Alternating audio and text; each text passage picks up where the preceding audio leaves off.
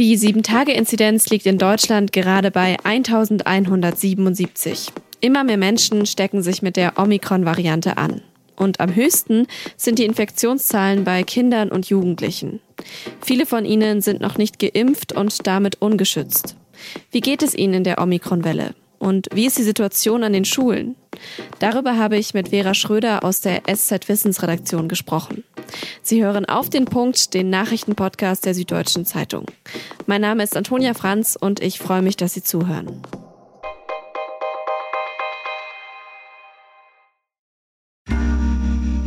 Werbung.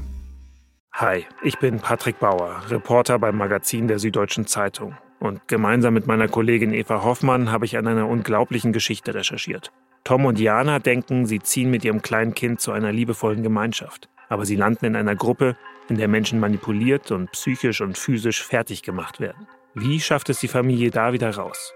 Im Schattenkloster. Chronik einer Gehirnwäsche ist ein SZ Plus Podcast in Zusammenarbeit mit Audible. Jetzt auf sz.de slash Schattenkloster. Schule auf, Schule zu. Lolli-Test am Morgen, Maske im Klassenzimmer, immer wieder mal Quarantäne, Freundinnen und Freunde kaum treffen. Für Kinder ist die Pandemie seit fast zwei Jahren eine große Belastung. Das zeigen auch immer mehr Studien.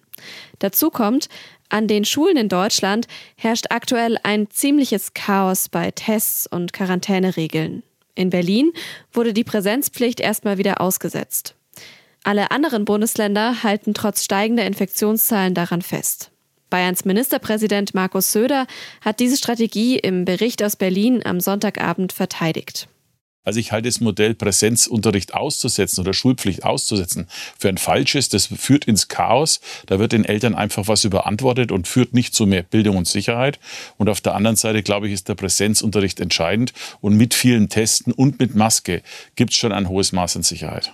Trotzdem stecken sich derzeit viele Kinder mit der Omikron-Variante an. Und das ist nicht immer ganz harmlos. Auch Kinder sind von Long-Covid betroffen. Die Impfquoten nicht so hoch wie bei Erwachsenen. Was ist also die größere Sorge? Die vor der Ansteckung oder die vor Bildungslücken und psychischer Belastung? Darüber habe ich mit Vera Schröder gesprochen.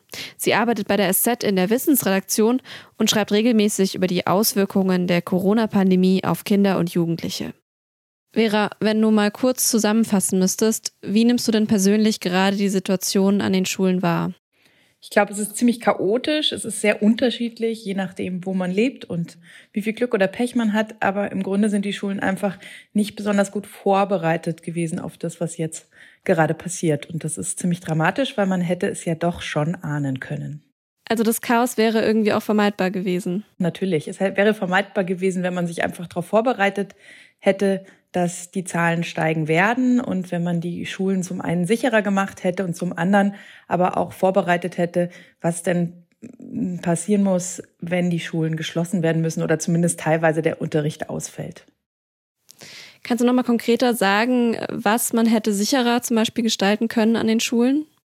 Also es gibt ja seit letztem Jahr schon diese S3-Leitlinien, wo ziemlich genau erklärt wird, äh, was die Schulen brauchen. Und es sind auch einheitliche Konzepte, die dann bundesweit hätten umgesetzt werden können. Ähm, das geht von Maskenpflichten bis zu Quarantäneregeln, bis zu wie man Klassen auch kleiner machen kann oder wann man in Wechselunterricht geht.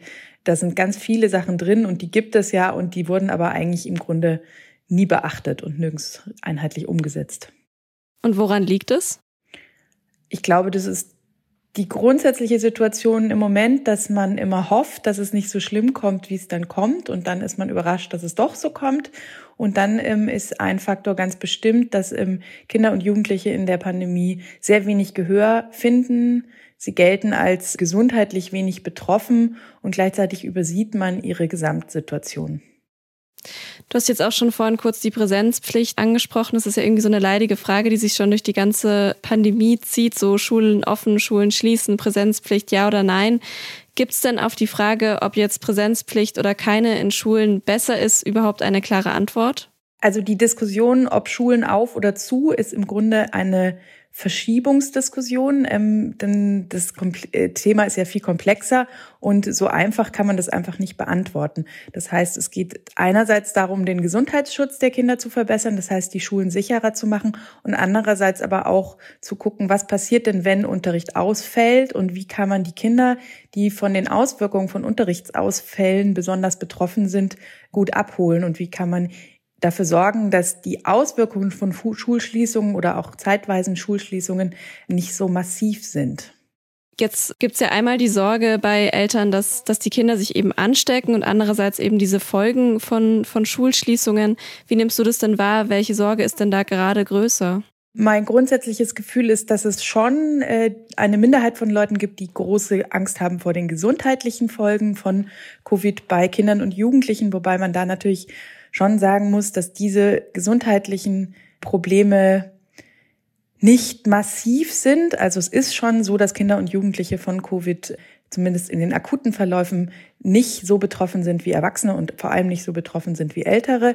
Es gibt natürlich trotzdem Themen wie Long-Covid und PIMS und das will man keinem Kind antun und will man nicht sehen.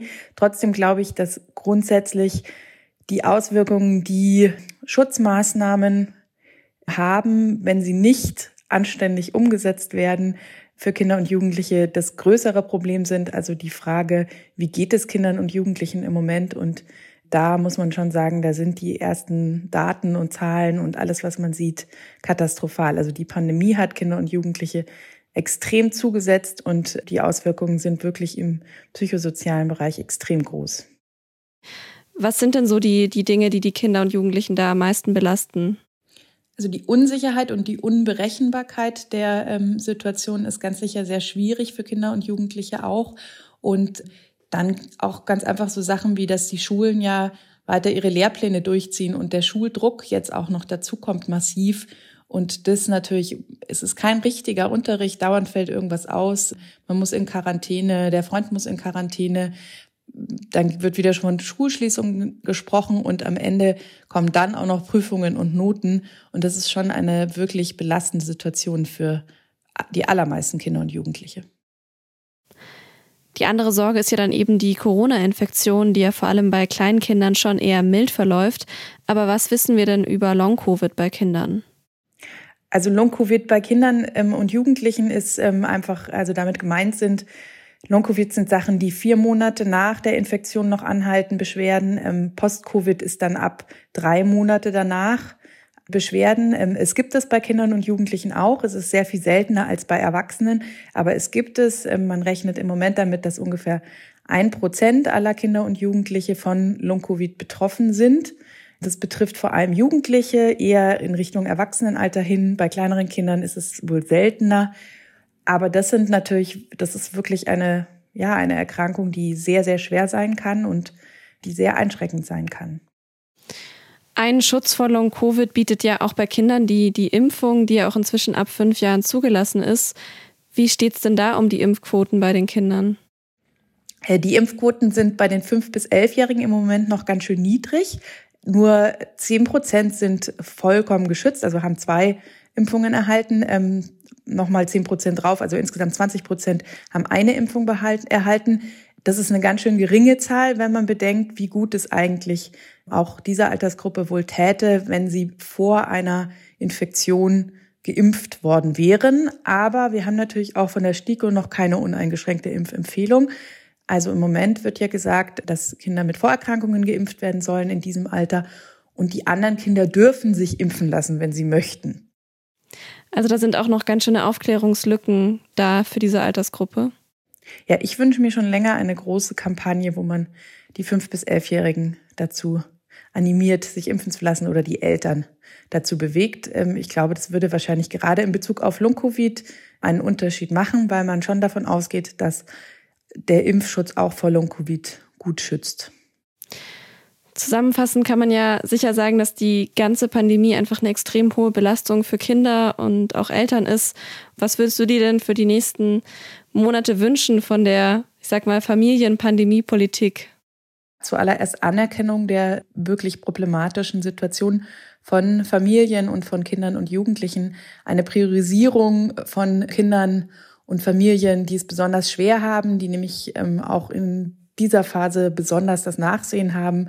Und dann sind es ganz konkrete Sachen, wie zum Beispiel, dass man jetzt, wenn die PCR-Tests weniger werden, dass man Kinder und Familien priorisiert, dass man guckt, dass ähm, die Quarantäneregeln enger Kontaktpersonen gerecht und einheitlich sind, dass man einfach so ein bisschen vorausschaut und sich kümmert und dann das große Thema, dass man den Schuldruck rausnimmt und die Kapazitäten auch der ja, sozial-psychotherapeutischen Versorgung aufbaut und erhöht, weil da wird noch viel auf uns zukommen in den nächsten Monaten und wahrscheinlich sogar Jahren.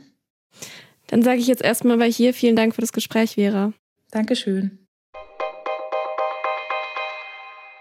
In Rheinland-Pfalz sind in der Nacht zum Montag eine Polizistin und ein Polizist durch Schüsse tödlich verletzt worden. Die Hintergründe sind laut Polizei Kaiserslautern noch großteils unklar.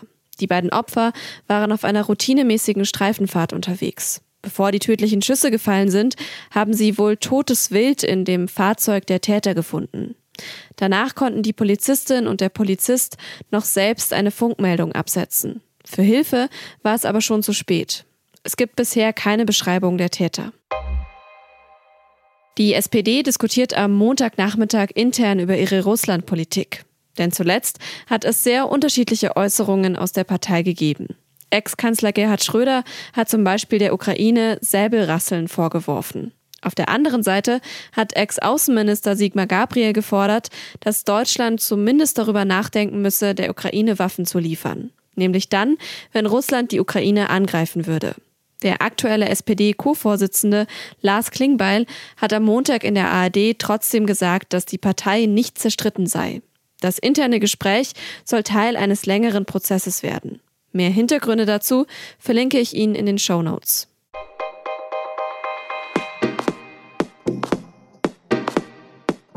Am Freitag gab es eine ziemlich emotionale Pressekonferenz. Unter Tränen hat Max Eberl bekannt gegeben, dass er nicht weiter als Sportdirektor von Borussia Mönchengladbach arbeiten wird. Ihm fehle die Kraft, Gesundheit gehe vor.